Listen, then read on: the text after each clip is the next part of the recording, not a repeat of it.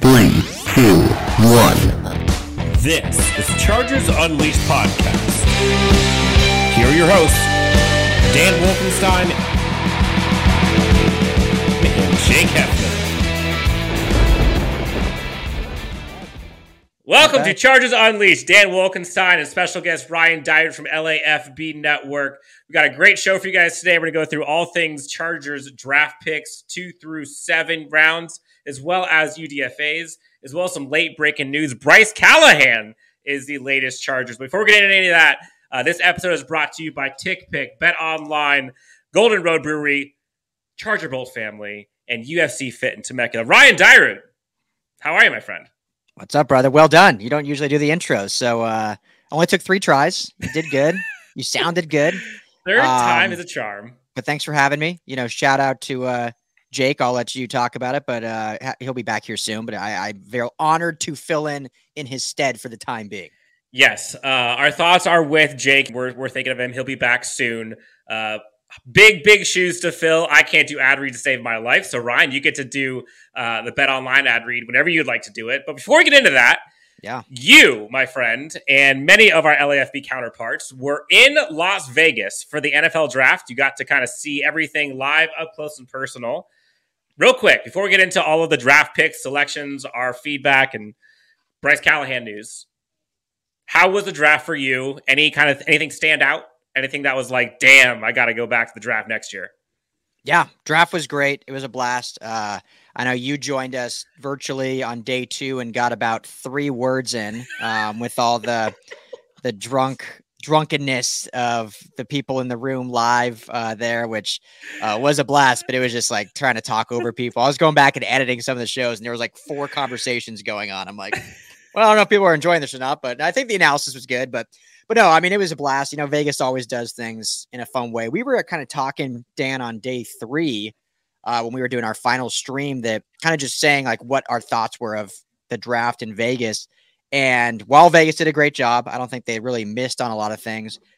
I think the draft itself is better phased in a, a different city where because think of it like this like it was in Cleveland last year, it's in Kansas City next year when you go to those cities for the draft, you are there strictly for the draft. Where draft was in Vegas, it was a blast, but people were excited about the draft, but then they're excited about gambling, they're excited about drinking, they're excited about clubbing. It's it's just a different vibe. So it There's was, so it was many still, other things. Yeah, and it was still a ton of people there in their jerseys. I mean, everyone saw how the setup was. Just you know, I don't know what the exact numbers were, but the city was packed with NFL fans. But it just didn't have the full draft vibe. I'm not saying that's a bad thing, but it wasn't the full draft vibe that you get in other like football towns. But but it was a blast. We had a great time. Uh, met a lot of cool players, a lot of cool media people, and uh, can't wait for next year. Yeah, it looked packed. Uh, shout out to Jen Mills, fan of the year. Got to do a day three pick on behalf of the Chargers. Uh, we got ourselves a star in Yeah, LA. I have a I have a bone to pick with that though because I was watching the NFL Network stream Thank and you. we saw her walking on stage. We were doing our stream like I was going to record it for her. Where's Jen? And yeah, we were literally watching it, and all of a sudden it cut to like like a, a highlighter or like a commercial or something. So Yep. And did you notice? I don't know if you saw this because you were there, but it seemed like every damn time the Chargers had a pick, they go to commercial. I uh I, I heard anyway from someone that ESPN for sure did that. We didn't watch the ESPN stream. Um, but NFL Network wasn't as bad, but yeah, it seemed like they they cut a lot after round one. yep. But uh, but hey, here we are. So uh, hot off the press, before we get into all of the NFL draft stuff, literally minutes before we come on to record, we got a new Chargers cornerback to help fill out the roster. Bryce Callahan, newest member of the Los Angeles Chargers, former Denver Bronco. You have seen him; he's had quite the time with Vic Fangio, Brandon Staley. There's been a lot of kind of symmetry between those few guys. Tell us about Bryce Callahan, what we're getting, and how this helps the Chargers going into the season. Yeah, I mean it's a huge signing. If you're if you're a betting man and you read uh my Chargers mock free agency, I actually had Callahan going to the Chargers because it just makes too much sense. And uh, speaking of betting, we'll get this out of the way right now since you mentioned it. Got to check out our partners, Bet Online. They continue to be the number one source for all your betting needs and sports info. You can find all the latest sports developments, including updated odds on the NBA and NHL playoffs. NHL just kicked off yesterday. I don't know if you're a hockey fan out there, but Mm. NHL playoffs are the best playoffs in sports. Um, you got the MLB going on as well. plus the Kentucky Derby's coming up. Plenty of stuff to bet on. Super easy to get started. Head to the website today. It's betonline.ag. You can use your mobile device or desktop and just use our promo code BELIEVE. That's B L E A V, and you get a 50% welcome bonus on your first deposit. Bet online where the game starts. So if you bet on the Chargers to take a corner in free agency, well, they took hopefully they took the over because they got two now with Bryce Callahan. And I love this signing, Dan. It, first of all, it gives him so much depth, great depth. Bryce Callahan, three years ago when he was signed by the Broncos, I know this is you know going back in time, but he was the I think number three rated corner uh, of all corners and I think he was the number one rated nickel slash slot corner. So he really feels that true need for the Chargers to have that slot guy. Now you can have JC and Asante on the outside. Uh, you can have Mike Davis. I mean, I would assume you kind of would view Callahan as your CB3, and now Davis can be CB4, which might be the best CB4 in all of football. Um, and we'll get to the draft picks, which I have some thoughts about, you know, JT Woods and what they took there as well. But just in this signing, Bryce Callahan does so many things well. He's got great uh, motor, side and sideline. The speed is there. Um, he's a great cover guy. He can put his nose to the football. His biggest knock, honestly, is health. Health. Uh, unfortunately, even with the, the, his time with the Broncos, I don't think he played a single full season. So that is definitely his biggest knock. But I think because he's not going to be seen as that number one or number two corner and more of a depth piece slash kind of slot starter, uh, it hopefully will take some of the pressure off. But obviously knows the scheme very well. I think it's literally the only scheme he's played in because he was in Chicago with Fangio and Staley, followed them out to Denver when Staley was there for one year, and Fangio obviously was the head coach, and then now coming to the stay with the Chargers. So slam dunk signing, super cheap. I think what was it a, a couple mil for one season, uh, one Love year it. deal. So yeah, great job. It's uh, it's kind of wild to think about the Chargers secondary roster right now like like you said, the fact that Mike Davis, which I'd be shocked if he falls down to CB4, which I think if anyone knows Brandon Staley's scheme, he doesn't really have like CB one, two, three, four. He just has a bunch of guys that he deploys all over yeah. the place. I, know, I, so people saying that. Yeah. I, I, would imagine he probably would get like the, I would think Mike Davis would get the third most snaps out of the cornerback room. And Bryce Callahan probably gets fourth most snaps, but who knows? But the fact that Bryce Callahan or Mike Davis is now your CB4 on a Chargers defense with Asante Samuel Jr. and J.C. Jackson and Derwin James. And like you mentioned, uh, some of the draft picks that we've gotten, wild, wild. Uh, I don't think since I have been covering a fan of this team, I don't remember there being a secondary as deep. Which is so weird to say, considering like just a year ago we were all bitching and complaining about like Tevaughn Campbell and Kemon Hall and issues that we had at depth. No fault of theirs, but we just got decimated by injury. Um, amazing how in one offseason, all of a sudden another weakness turns into a strength. Yeah, it's the beauty of the offseason, right? You can really flip the script. And they did such a good job. And really, since Staley's come in, really, you can tell his involvement in the roster building because they've done things very differently in just these now two off seasons. This last one being his first real true off season after, you know, the first one he had to get hired, hire his staff, and then turn focus to free agency in the draft. So this one is it was basically from the end of the beginning of January, he could really focus on how to how to build this roster out with with players he wanted and they've done a great job. I think all their weaknesses they turned the strength. Two years ago, they had the worst offensive line in football. Now that's turned to somewhat of a strength. I know there's still some questions on the right side, which we'll get to, but overall, it's a very, very upgraded task. The secondary, like you mentioned, the pass rush, like like we've talked about many times now. And I mean, what's great about this draft too is uh, they got their sixth round pick back that they gave it for Khalil Mack. They literally gave, they basically used their second round pick to draft Khalil Mack. Slam dunk. Sounds sounds good to me. All right, so let's get into it. So uh Bryce Callahan, newest Charger, and we got a bunch of new Chargers to talk about that were drafted either in the draft or signed as undrafted free agent. Uh, let's go day two, day three, the new DFA. So day two, I think all of us were kind of expecting it to be a bit of a struggle if the Chargers did not trade back or trade up. Day three, we have to wait a bit, but day two, we were hoping we get to day to pick number seventy nine. Hopefully, there's a guy there. I know there's a bunch of guys that people are clamoring for.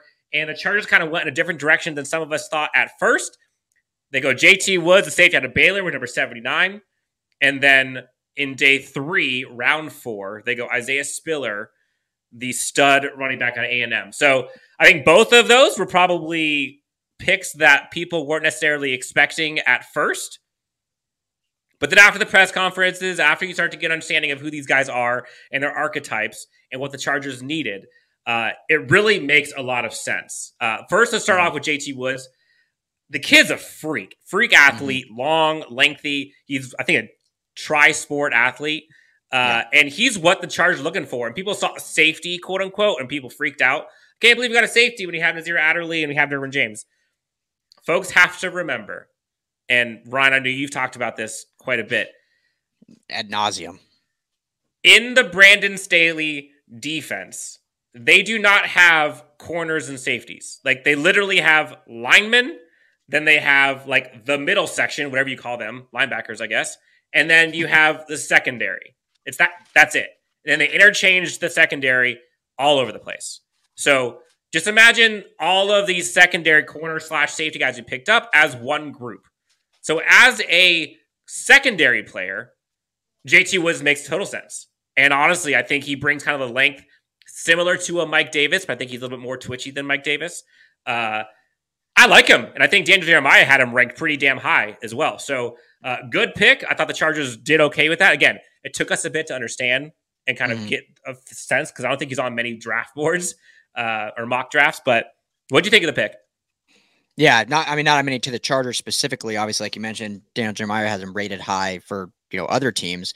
I love the pick. I mean, I'm I'm uh, I try to not be too optimistic all the time, but I'm just naturally more optimistic, and I can see upside on a lot of things, whereas some other people are more doom and gloom and like they almost look at the negatives. Um, but I mean, you hit the nail on the head, and I've said it so many times that I'm sure people are sick of hearing it. But you know, in in the Staley defense, and and really even a lot of defense in the NFL today, not just Staley's. I mean, there's a lot of defense that do this, but you have defensive backs. You don't necessarily have corners and safeties. Obviously, certain guys do certain things well. But if you look at JT Woods and being, like you mentioned, a multi sport athlete, you know, led the team in interceptions last year. Anytime your safety is leading your team in interceptions, it probably means he's a ball hawk. Probably means the guy can cover, probably means the guy can play all over the field, which is what they're seeing as. And and he's going to be utilized in a number of different ways. Um, now, obviously, you have more time to develop him if you need to, be it with the signing of Bryce Callahan. But I thought this was a fantastic signing just because outside of Derwin James, I know Nasir Adderley is still like a, a very promising player, but he had some injury concerns. Um, I don't think you're, if we're looking strictly at safety, you know, I don't think Alohi Gilman is someone that people want as the starting safety next to Derwin. So, I mean, you're adding another guy that gives you more depth. They had Mark Webb last year, who I was pretty high on, even with how late he was drafted, but but he was unhealthy all year. So you just add more depth to not only the safe room, but specifically the defensive back room, and a guy that can really play all over the place. So everyone that was, you know, it's it gets to that point, Dan, where in recruiting, a lot of times when, when you're looking at like college programs and who they're recruiting, a lot of players that play corner or safety under the recruitment umbrella, they don't even put CB or, or safety. They put ATH, meaning like athlete. It's just a dude that can Uh, is an athlete and can cover and kind of play all over. I wish they would almost do that in the draft so fans would say, okay, we drafted a defensive athlete and not be like, wow, we don't need another safety. It's like, well, no, you need another athlete on the back Secondary. And we got an athlete on the back end in spades. So I, I thought the pick was fantastic. And and now with Bryce Callahan, hopefully people can freaking settle down and relax. That they got a guy and- with and again, DB we- next to his name. we talked about athlete. Okay, so this guy had a RAS score of 9.43, which is elite. Pretty and some of the testing numbers he had were insane. 40 time, 4.36. That might be the fastest on this team, to be honest. Uh, 39 and a half inch vertical, 10.10 feet, 8 inch broad jump. And the kid's a ball hawk, honestly. Uh, I, I honestly think he's going to be used a lot more than folks realize. And imagine him as a special teamer as well, bringing speed as a gunner. Yeah. So what was your what was your uh high jump, Dan? What was your vertical? like back in 16, 16 inches, maybe. Honestly, I have no idea. I, I sh- we should do that. You never Well, did. Well, did you play any sports in high school? I didn't play any sports that needed a that needed a vert. No, Okay, okay. I, I mine was a touch over thirty five back in my heyday. Ryan, thirty-five inch vert. White men can jump, huh? I know. I could dunk a volleyball at five, five, six, five, seven. I can't Can anymore. Uh, My vert's probably less than sixteen now, but Can you can you dunk a basketball? no, because my hands were too small, so I couldn't palm it. So I'd basically like throw, but the volleyball I could palm enough that I could get over the rim. So you're the you're the, you're the Kenny Pickett of volleyball. Exactly. Like, don't give a go. Give me a Whopper. Give me the Whopper Junior. Other unless my hands look real small.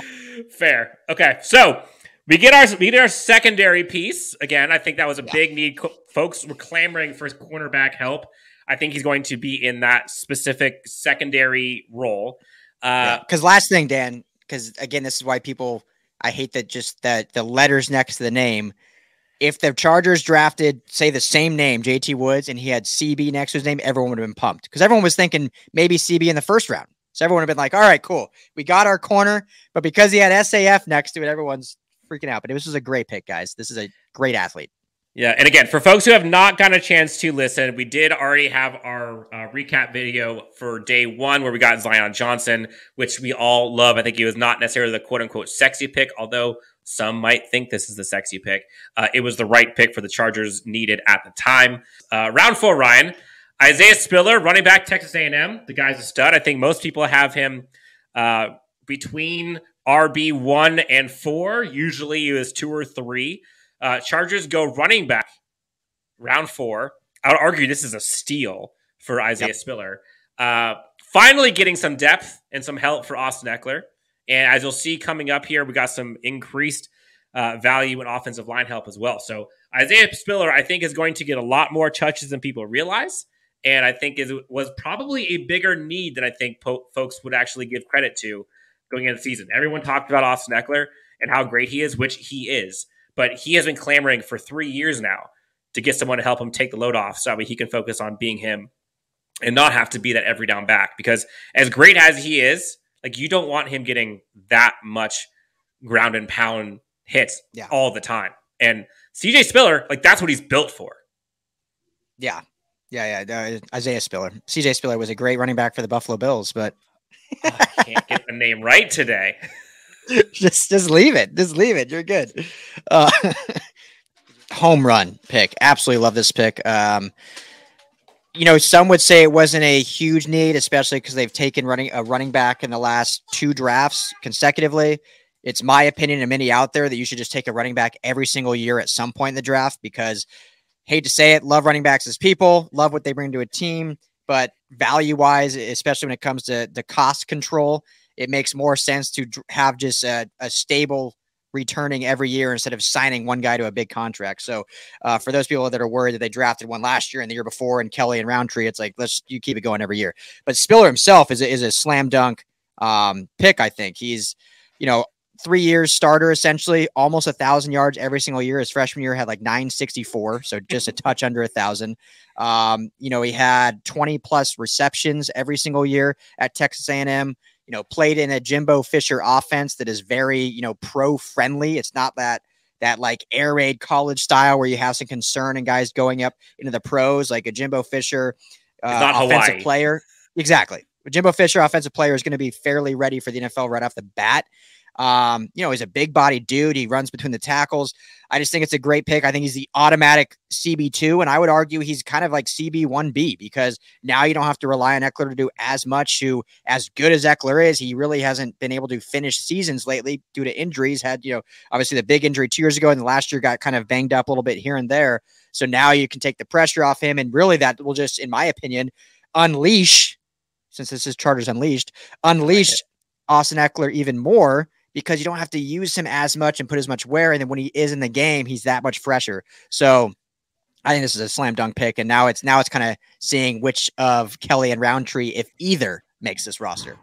Which that's going to be the interesting part as we get to the as we get to the UDFA's later on. There are some guys that are going to be breathing down their necks for them to be able to actually stay on this team. So running back is going to be training camp battle to watch. Uh, question for you though, Ryan. I have my feelings. Where are we going to see the impact of Isaiah Spiller the most in game?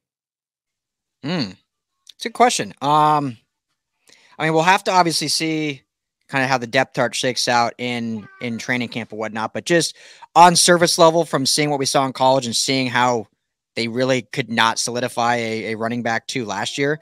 I mean, I, I honestly anticipate at this point him to get you know seven to twelve touches a game whether that's I'm not saying it's just a goal line guy, but I think he'll be that that guy that comes in to spell Ekeler on long drives. Like we could see him on the opening drive get three carries if uh, if it's a long sustained drive. So so I think he'll have an impact right off the bat. Yeah, and, and I think the the part that we saw uh, unfortunately unfold constantly was the Chargers kind of were handcuffed a bit because of the lack of consistency with kind of the ground and pound feeling.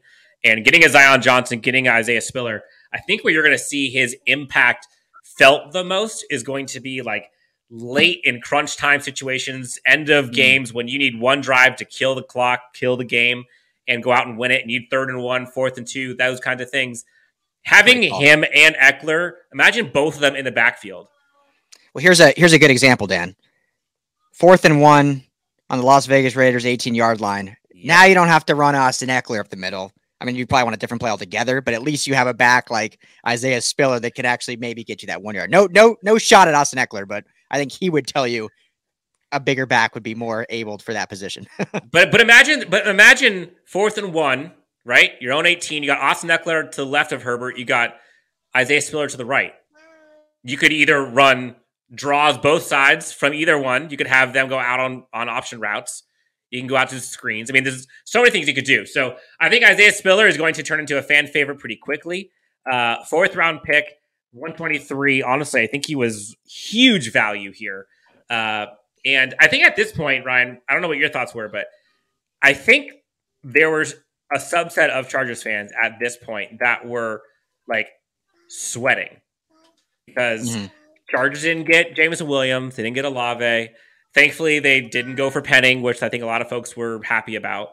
Uh, but there were so many receivers the Chargers could get, and the, long story short, the Chargers ended up not getting a receiver in the draft. Um, guys like Cal Austin, guys like uh, Bo Melton, Danny Gray, all left. Chargers were able to get all of them. All of them fell actually more so than we thought they were going to. Uh, mm-hmm. Uh, Chargers didn't get them. So at this point, right, Isaiah Spiller's picked. Chargers are like, well, okay, here we go. And the next pick afterwards, round four, was Isaiah Spiller. Round five goes to your guy, UCLA defensive tackle Otito Ogbonnia. You can say his name better than I can. You know it's, him better it's, than it's I do. Ogbonnia. It's just Ogbonnia. It's nice and simple. Tell us about him. Easier than it looks. Big dog up front. Yeah, yeah, we can get into you know more receiver talk. Last last thing, real quick. Sorry to go back real quick on Spiller, and I know this isn't a fantasy show, but but we talked about when the pick came in because everyone plays fantasy and it, it can kind of correlate to to you know on the play field. Obviously, it's pulling straight to statistics, but but we thought he went to the third best situation of all rookie running backs uh, in terms of production they can have next year. I, th- I, think James Cook, who went to Buffalo, will be a very, very good spot for him. And uh, obviously, Breece Hall went to the Jets just because he was the first back taken. You would think he'd have some good utilization there, but but I think uh, I think you know Isaiah Spiller to the Chargers is going to be extremely utilized. So just to kind of continue on that path, but um, yeah, you know, you go round five and and they don't go receiver, which to me I think was just I think there was just too much time in the offseason for people to talk about it. I mean, I, I, don't think that was, a, in my opinion, such a huge need for the Chargers. But when you have three months to dissect the Chargers roster, and then all of a sudden all of Twitter got behind taking a speed receiver, it just that became like the talking point, right? Um, Tito Ogbonnia, though, is a phenomenal, phenomenal D tackle. Played for UCLA, so obviously I watched him a lot all year. Uh, great value here in the fifth round. Obviously, just a, a, huge human being. Played alongside last year with Osa Odighizuwa, who was drafted in the fourth round by the Cowboys. And, you know, everyone talked about uh, Micah Parsons on the Cowboys, but Osa Odighizuwa had a very close second, you know, best rookie uh, rookie defensive year. Uh, that's how good he was with the Cowboys. So uh, I think Otito Ogbonnia can have similar projection. And again, we talked about before, you take a weakness on this team and now make it a strength by adding Sebastian Joseph Day, adding Austin Johnson, and now you add Ogbonnia in the draft. And, you know, it's just a guy that is a great run stuffer. He can also rush the quarterback from the inside. I think he has more elusiveness than probably people will see from just his size and frame, but he can really kind of bend around, you know, those those guards and centers. Uh, but I think his his well, he'll earn his keep is in that run defense, which obviously was the biggest need of this Chargers defense. So uh, it's just I think it's a great value pick in the in the fifth round, a guy that really can have legit production and playing time like early on in rotation. Which last thing I'll say, and I'll jump to you because I'm getting long winded here.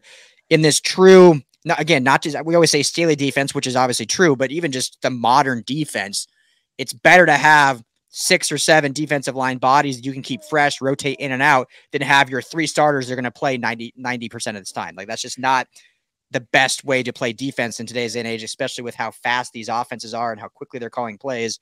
So uh, it's just a great value pick there in the fifth. Yeah, and this is we heard Brandon Staley talk about the team being rugged and more uh, physical on both sides of the offensive defensive line, and you kind of saw those fingerprints all over this draft. And and Otito's another one. I mean, the kid's jacked when it comes to like upper half body strength. Like I do not want to get in a punching fight with this guy. Um, and putting him in that interior defensive line along with those guys you mentioned, like the goal is to keep these guys fresh and in a rotation and allow them to do what they do best. Uh, we saw the Chargers did not pick up the fifth year option for Tillery. I honestly, not, regardless of what they do with him after this year, I feel like he's going to become more of like a bulk edge rusher versus the interior defensive line. And honestly, that's probably best for him because I think he's better as a pass rusher than he is stopping the run. Uh, so again, beefing up the interior defensive line, I think was a huge, huge uh, goal for this year. And obviously, they went ahead and did that. Uh, moving in around six, okay. Two guys here, Ja'Sir Taylor out of Wake Forest, and then arguably the most value high pick we've gotten in the draft at all. Jamaree Salyer, the guard out of Georgia, flexible, has played all five positions. The guy is a stud, huge. Honestly, I think people thought he's going to go third, fourth round. I thought he was going to be gone third, fourth round. I couldn't believe that he was still there in round six. Chargers beef up offensive line to go with Zion Johnson.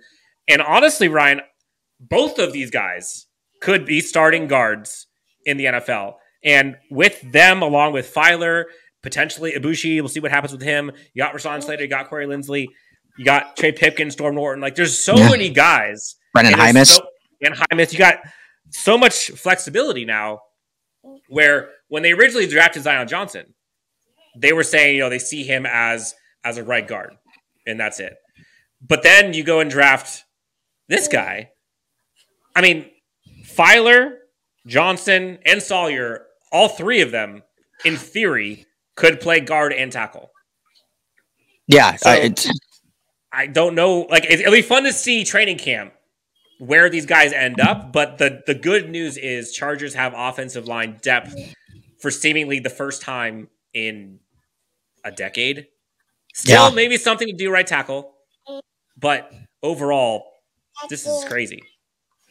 Yeah, absolute home run pick. I think with Salyer and, um, you know, you mentioned it. You know, he played on the other side of Andrew Thomas at Georgia, who is obviously a first round pick by the Giants.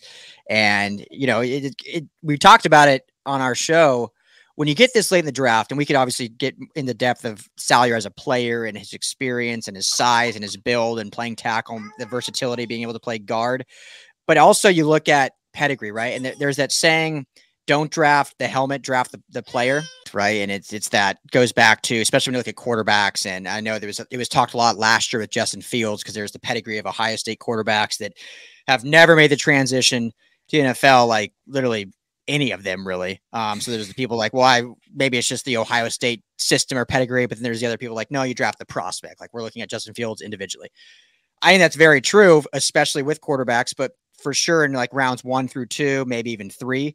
But once you're getting to those later rounds and you're kind of just throwing darts at a board anyway, you kind of want to look at school pedigree. And when you look at Georgia, not just the history, but specifically last year, that was the national championship team that put up insane numbers, obviously on defense, but still had a very solid offense with guys like George Pickens on the outside, and obviously the kind of question marks at that quarterback. But then you look at James Cook in the running back room, and you look at that offensive line and what they're able to do.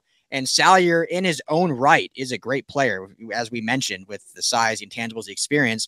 But also, you just kind of look at, hey, this is a guy we're taking in the sixth round, played for Georgia, started with Andrew Thomas as well, who was a first round pick. And you kind of start saying, if we're going to throw a dart like, do we want to throw a dart at a guy from Sioux Falls or do we want to throw a dart at a guy that played at Georgia and won national championship? So uh, it's a great pick. You said everything else about it. It just adds so much more depth this offensive line that they haven't had in years. And, you know, at this point, I think we all just have to trust this front office that they kind of know what they want to do at right tackle. And I think they, you don't, you're not drafting two guards while also having Feiler and you know Brenden Jaimes on the roster with not having any clue what you're doing at right tackle. They obviously have a plan in place, whether that's moving someone over or they just really trust Trey Pipkins' development over the last offseason. So um, I'm kind of in that camp where great draft pick there, more depth, but I think they have a plan altogether in what they want because you don't just draft with no plan, right? Yeah. So, question then for you with Salyer and and Slater and Feiler and uh, Johnson, and then of course Pipkins, and of course Corey Linsley at center. Yeah, Linsley. And you also have Storm Norton. Do the Chargers have their right tackle on their roster currently? I think there's some vets out there that I, I think they'll they'll make calls for. I think you bring someone else in the training camp. Um, I truly believe, especially after you know talking to you, um, and I'll, after listening to some press conferences, I'm kind of leaning towards they feel good about Trey Pipkins. It seems like I don't think it's Storm Norton necessarily, but at least they know he can play it. Maybe not well, but at least they, they last year played action. it last year. Um, but I think they they truly think Pipkins has made that leap. I mean, he showed in two games last year a definite improvement, and then has been training with Rashawn Slater and Duke Manyweather, who's one of the best in the business at, at you know private training, who's spoken very very highly of him. But I still think they bring maybe another vet in the training camp um, to either push him or just as a backup plan. Um, or, you know, we could even see an, an early season addition. When Oday Aboushi went down last year, they signed Michael Schofield, who had familiarity with the organization kind of off the street. So I don't know if they're necessarily done yet, but I truly do believe that they, at this point, seem pretty confident in who they have. Um, and I, I could be way wrong on this, but I personally lean that way as opposed to the the ones that think they're going to kick Feiler out to, to tackle. I think they're going to keep him at guard. Yeah, it, it, seems like that's just a lot of noise, and a lot of movement. And I think them talking about wanting to keep the left side strong, which honestly now they have both left and right side strong, except for the tackle position. Uh, I think you want to stay as consistent as you can. I mean, imagine if they could just get average, like if Trey Pipkins, Storm Norton, or whoever, Salyer, doesn't matter, can just be an average right tackle. And you can go average right tackle, and then you can have Zion Johnson, Corey Linsley, Matt Feiler, Rashawn Slater. Like that is a great offensive line and one the Chargers have not seen in a decade plus. Uh, oh yeah. Well, and and the and the one thing I will say because I I agree with you and I I said it already. I think they keep Feiler at that guard position, but by drafting now two guards and still having like we mentioned um Jaimes Jaimes on the roster, if let's say they start the season off with with Pipkins at tackle, they go they go Slater, Feiler, Lindsay, Linsley, um, uh, uh, Zion Johnson, and then uh, Trey Pipkins. And let's say the first game, like Pipkins just gets put through the washer and doesn't look good. Well, then they have the versatility, like, okay, you know what? Let's kick Feiler out, and now we can either slide in um, Salyer or Jaimes to that left guard. You got backup plans, and, and, we're not like, yeah, we're not screwing ourselves over, and we still have more depth. So. Um, and obviously, you didn't re-sign Scott Quessenberry, so one of those guys is going to have center versatility also. Just in the God forbid Corey Linsley gets hurt. So um, I just I just think they've they've done a good job with roster construction and they've put themselves in a good spot and and so many fans um which you know is their prerogative. Uh, I don't want to say telling I'm just calling out fans, but it's like they look so keenly position by position and the depth of that specific specific position and roster building isn't necessarily built that way. It's built as especially the offensive line as a unit. And as a unit, they got stronger at every position overall. And if your right tackle is still your weakness, obviously you would love to upgrade that as best you can. But if the guard next to him is that much better, that's just going to make that tackle's job that much easier and will give that that much more ability. Hundred percent, hundred percent. So with roster construction. So end of day two, beginning and end of day three, we went defensive tackle, then we went guard, and then we started going cornerback again, corner quote unquote, but just just call it DB. Uh, mm-hmm. Ja'Sir Taylor out of Wake Forest, the cornerback, and then Deane Leonard out of Ole Miss. Uh, Ja'Sir Taylor, again, we're talking about sixth and seventh round picks here, guys. So we're thinking these guys, if they make the team, they are going to be having to contribute on special teams. And yeah. from there, if they can get themselves into a roster spot, beautiful. I would say real quick, Ja'Sir Taylor, he kind of has the the smaller frame. He has that slot corner ability, in my opinion. Um, not the biggest guy, but I think he has really good instincts. He has really good click and close. Uh, he's pretty athletic, but again, for being undersized, it's tough to be on the outside. So I see him as kind of a Swiss Army knife on the inside uh, of this defensive scheme. And then, of course, you know, if he if he can do special teams, it's always a plus. Uh, and then after mm-hmm. that, of course, we went the other defensive back, Deane Leonard out of Ole Miss. Um, again, Chargers going for depth. Chargers going to build special teams.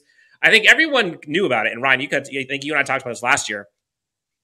the Chargers' top end talent, you know, after they go get a J.C. Jackson, after they go get a Khalil Mack, the top end talent isn't really what has been the plague of this team. It's always been what happens next if a Derwin James goes out? What happens if a Joey Bosa goes out? What happens if a J.C. Jackson or a Asante Samuel Jr. goes out? And that's when this Chargers team has been decimated and have been taken advantage of. And I think that's what you're seeing now is the Chargers are trying to fill out the bottom of their depth chart. There really weren't many starting positions even available on this roster. And so if you can get, you know, whatever it is, numbers 48 through 53 improved on your team for the roster, I think you're good. I think that's what the Chargers are looking to do. And round six, round seven, that's all it is. If you can find someone that can make an impact on your team in any way, it's a good pick. Yeah, no, absolutely, and and you know I, have said it a bunch last year, but just remember Brandon Staley was on that that Rams coaching staff when they drafted Jordan Johnson in the sixth round, Jordan Fuller, excuse me, who became their star starting safety and uh, impact player, and you know had the green dot last year as a second year player. So, um, 100% agree with you. Like at this point in the draft, you're drafting for special teams, you're drafting for character, you're drafting for just ceiling. You know the hope of the athletic ability translating. Um, but there's always the potential with with coaching and development that these guys can end up having a bigger impact than expected. And that's just a cherry on top. No one should go into the season thinking Ja'Sir Taylor's Taylor's going to be, you know, starting outside of JC Jackson in the backfield, which I don't think anyone does, but no one should have that. But if, if he, you know, gets called upon and ends up showing out in, in training camp or whatnot, then, then that's just cherry on top and you know kudos to him and i mean it's a guy that you know had 60 tackles and two picks and five bra- fast pass breakups and a couple fumble recoveries. And Deane Leonard, same thing, 50 plus tackles. And and so these guys were, you know, they were players in the SEC and the ACC and uh, put up good production. So it's not like they're guys that were just, you know, sitting at home and now we're just hoping they can translate over the NFL. I mean, they were starting caliber guys at their schools respectively. So um, I think it's just good depth. And yeah, like you said, you want to now you're at the point where you really want to continue building the special teams, which was improved last year, but still wasn't great. And now you just add some potential players that either make that better or at least push the guys in front of them to be better. 100%. And speaking of which, pushing guys to be better, uh, Chargers going in a unique direction in round seven. They go for the Mack truck himself, uh, fullback, traditional, uh, Zander Horvath out of Purdue. This kid's a truck and also Monster. has some ridiculous RAS score for athletic traits. Like I'm talking ran a four six as a fullback, had a better high jump than you, Ryan, 35 and a half inches, and posted a three, excuse me, a 6.75 in the three cone. He's fast, he's durable, he's strong, and I don't necessarily think Gabe Nabers was happy with this pick. And I, I'm curious to see where he's used. Obviously, he's going to be put in special teams. I think that's where we're going to see a lot from him. Um, six foot, almost 230, 31 reps on the bench. I mean, the guy's a Mack truck, like I said. So interesting how they're going here. And I, and I think, and one of the questions I asked you, Ryan, a lot of people, you talked about before, a lot of people were talking about the Chargers need to go speed, right? They talked about going like a Jameson Williams or Olave or a Calvin Austin, or they need to get faster in the wide receiving core or offense or whatever. And like, would it be nice? Yes, I agree. It would be nice. But it seems to me, and I'm curious what you think because you know Brand Staley more than anyone on this network.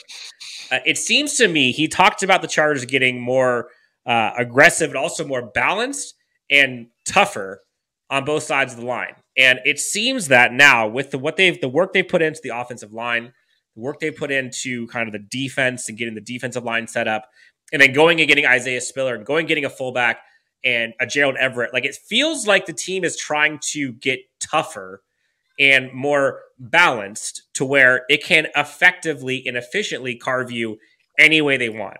Like they don't need to take the top off and get you in one play. They can go the Patriots route and do a 15 play drive. They can go the Titans route and just run it down your throats. They can go the Rams route. They can go the Packers. Like they're trying not to be handcuffed. So it seems to me, as much as people like to have had more speed, I'm not necessarily sure that's the most efficient way to win a championship. What say you? Yeah, I mean it's it's a it's a luxury, right? And there are some offense predicated it, and you know I think the Chargers offense to some extent still values that because how many times did Staley say like we we're going to throw it deep as much as we can, like we and we have Justin Herbert as the quarterback, we're going to throw it deep as much as possible, but you know, I, I, think people are discounting. Like they brought Jalen Guyton back for a reason, who is their speed guy. He's only 24 years old. It's not like he's an old dude. Like I know people wanted to upgrade him, but the Chargers brought him back for a reason. It wasn't to bring him back and then go use a second round pick to replace him. Um, obviously, if someone fell to them at that, I mean, they were in the second, but fell in the third, I, I don't think they would have um, not done that. But because they brought him back, that allowed them to go BPA. And they, I think in every in every really round in this draft, they truly went best player available. And you know, for me, who covers the Rams, also this is very normal to me, kind of seeing how drafting specifically, not just for what need, but I know covering the Chargers also, and many fans will recognize this in years past like Tom Telesco really went chalk in okay, we need a we need a corner. So we're taking a corner in this round. We need a mm-hmm. tackle. We're taking a tackle in this round. And so I think fans got used to that. So that's why this draft there was a lot of I think people are now are starting to, you know, what are we 3 days removed are starting to say, okay, I, I see the draft better. On the surface, like I loved it, and I started reading like boards and, and Twitter, and I'm like, man, a lot of people are pissed off about this draft. I thought it was a great draft, but because they didn't build it based upon well, our biggest need was right tackle, and we didn't take a right tackle. Well, we needed a speed receiver, we didn't take a speed receiver. But they did di- certain things in the offseason that uh, alleviated that and allowed them to really just not pigeonhole themselves. So, to your point, I, I always get long winded, but yes, having a speed guy is definitely a a luxury, but also it is has a significant importance, but it's not the end all be all and you have a speed guy in Guyton. I, again, I know it's not Jameson Williams. I know it's not even potentially Chris Olave. The, the ceiling on those guys is much higher, but they got someone in Zion Johnson and they got someone in JT Woods. Not that those guys were there in the third round, that gave them, I think, more positional value than who they would have taken at those two picks because they already had that luxury kind of taken care of.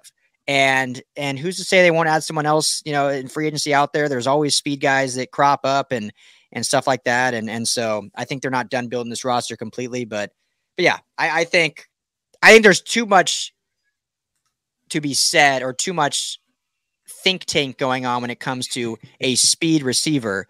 And I think the way they've built their receiving room you don't waste that kind of draft capital on that type of waste is a is a bad word, but you don't use that type of draft capital Fair. on a player that in reality, if you're talking about a speed guy in this Chargers offense, he might get 12 snaps a game. I'm not using a 17th overall pick on a guy that we're going to use for 12 snaps and maybe get four receptions. Like that's just not what I want to do because we don't move the ball like that. We want to have those plays one, two, three times a game, and we can do that with Jalen Guyton. The Rams it, turned Van Jefferson into that, who's not a speed guy, but he kind of became their speed guy. It, it, it seemed to me that the Chargers, as much as as much as they could, went for like specific archetypes and athletic trait types rather than like a specific position.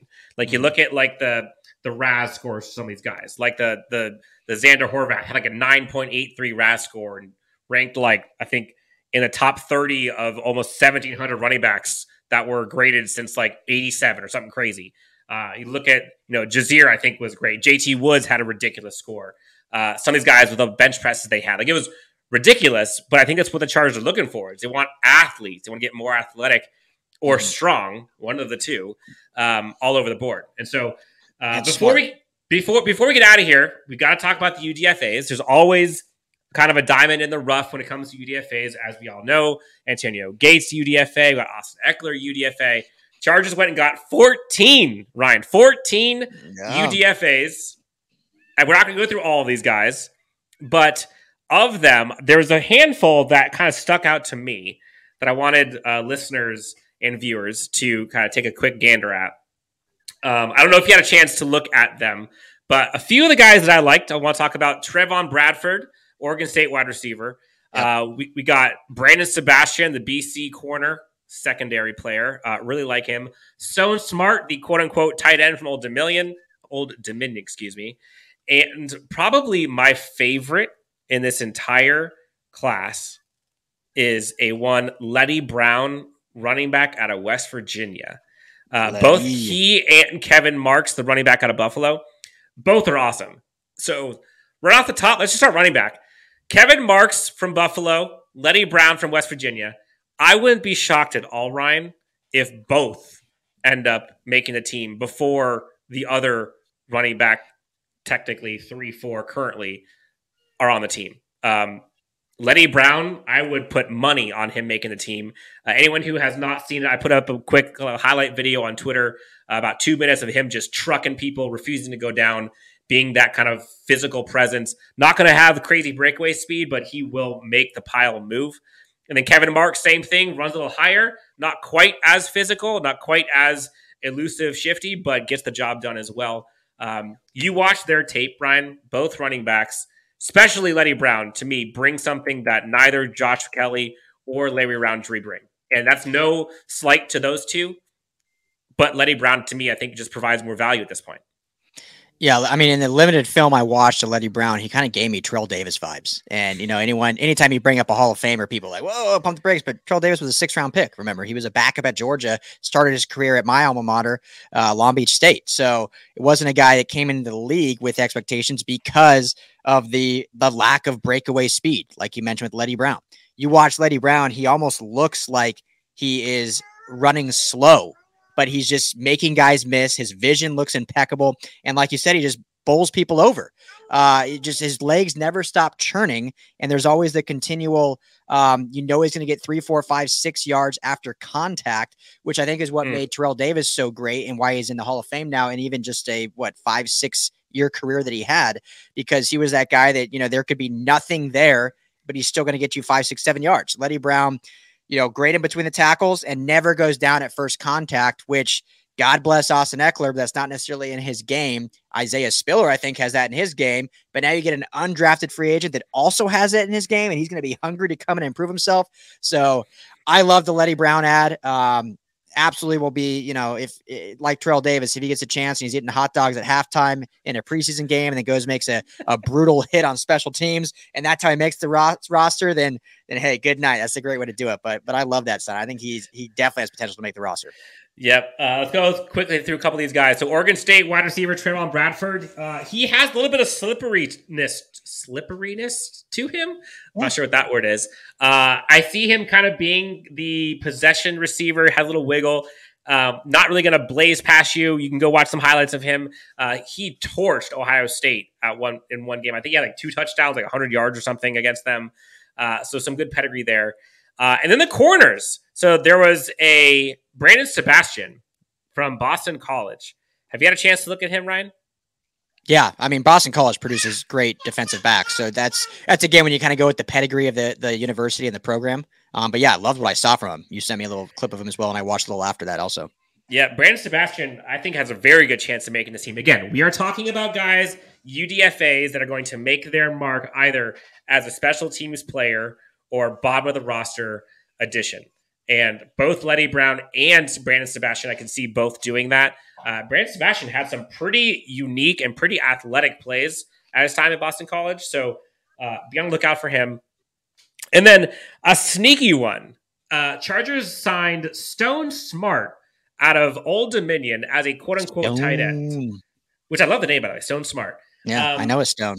He used to play quarterback. And when you go back and you look at film from him, you'll see him playing receiver, quarterback, and tight end. Um, honestly, when I saw him play at all positions, I almost felt that the Chargers were bringing him specifically to be a camp body and pretend and act as if he is a Mahomes, a Russell Wilson, one of those athletic outside the pocket quarterbacks for the Chargers defense to be able to kind of scheme up against. Not necessarily a tight end. I don't see him being a tight end for us, but mm. When you watch him and you watch what he looked like at quarterback, I can see like the Marcus Mariota type of if we could just have someone like that on our roster who can make our defense think and have to go up against someone athletically like that, I like it. So I'm not sure if he makes the team. I don't think they're going to carry three quarterback or four quarterbacks at this point, uh, but or five tight ends. Um, yeah, but it was interesting. I think he's going to be utilized differently than what his uh, position says on the roster. Yeah, I mean he has the size, right? Six four, like two thirty five to play that tight end. The last one I can remember that played quarterback in college and obviously at, a bigger pedigree, but that, that made that transition was Logan Thomas, who played quarterback, I believe, was at Virginia or uh, Virginia Tech, I think. And now he's obviously the tight end for uh, been for he started off, I think, with Arizona. Now he's with Washington. And outside of health concerns, he's actually had a pretty good career as a tight end. And and so I agree. With that. I don't know if he's brought in to necessarily make the roster as a tight end, but he has that versatility. He has the size. And you know, I, I think the tight end depth, though, you know, obviously with the the signing that they had in the offseason and then, you know, with the guys they you know, drafted last year and Tre' McKitty and a few other ones, but I think there's there's there's still a chance for him to make it there. I mean, there really isn't like locked in three or four guys. It's kind of literally you're probably locked in with um what Tre' McKitty and um Everett Parham. Everett, thank you, Gerald Everett. Those are probably your two locks. Other than that, I think it's it's pretty open. So he may have a shot. I, I think he has a shot if they go four tight ends. If they go three, I don't see him being able to go above Donald Parham, uh, Everett, yeah, Parham's Maybe. probably close to a lock too. That's right. Just I mean, as a red zone threat and whatnot, and you know they did. Yeah. Plus, did now he's a fan favorite, man. Everyone loves him, chicken parm. Yeah, chicken parm. That's right. So. So that's yeah. uh that's gonna do it. So we went through a ton of guys. I think we went through what seven rounds. We went through I think five different UDFA's that possibly could make this team. Uh, they literally signed like 14. They got like a kicker, center, tackle. They have all yeah. kinds of guys. Um, I haven't had a chance to watch all of them, but the ones that I have probably about two thirds of them, the ones I mentioned, are probably the ones I like the most. Um, Ryan, tons of stuff we went over. Appreciate you coming on. Uh, as a former LAFB member, also founder of LAFB, uh, tons of fun stuff coming up here in the next week or two for both LAFB as well as for Chargers Unleashed. We may have some special guests coming. We may have some mm-hmm. giveaways. We may have some events, stuff coming up for training camp. Uh, Lots to be excited about. So, tons of content. Anything you want the listeners, viewers to know or to see from an LAFB's perspective or from a Ryan Dyrud perspective? I think you hit it. I mean, just, you know, we appreciate all the support, you know, and, you know, Mia is trying to give me my LAFB hat. So, good product placement there. Uh, yeah, we just, you know, it's, it's this you know, call it the dead time, the dark time from May till July, where there's really nothing going on. But you know, the train doesn't stop with with LAFB. I think we got a ton going on, and yeah, that's a good segue to that. Ah, so Mia, she loves it. Thank there's you, Mia. your guest appearance. There's your guest appearance. Dan Wolkenstein, Ryan Dyrud, special guest Mia in the house for LAFB. Guys, thank you so much Hi. for tuning in. Uh, this has been so much fun. Ryan, thank you so much for coming on, man. Always a pleasure. Always do. Thanks for having me. We'll be doing crosses crossovers like this all off season long and into the season. So thank you. You name it. All right. Again, you guys can find Ryan at Ryan Dyrud LAFB on Twitter, myself at Chargers Homer. Again, you can find us on Twitter at LAC underscore unleashed. Go ahead and hit that like, subscribe. If you guys found us on YouTube, find us there. Anywhere you get your podcast, you name it, we're there for you. Thank you guys so much. Bolt up, and we'll talk to you guys next time on Chargers Unleashed.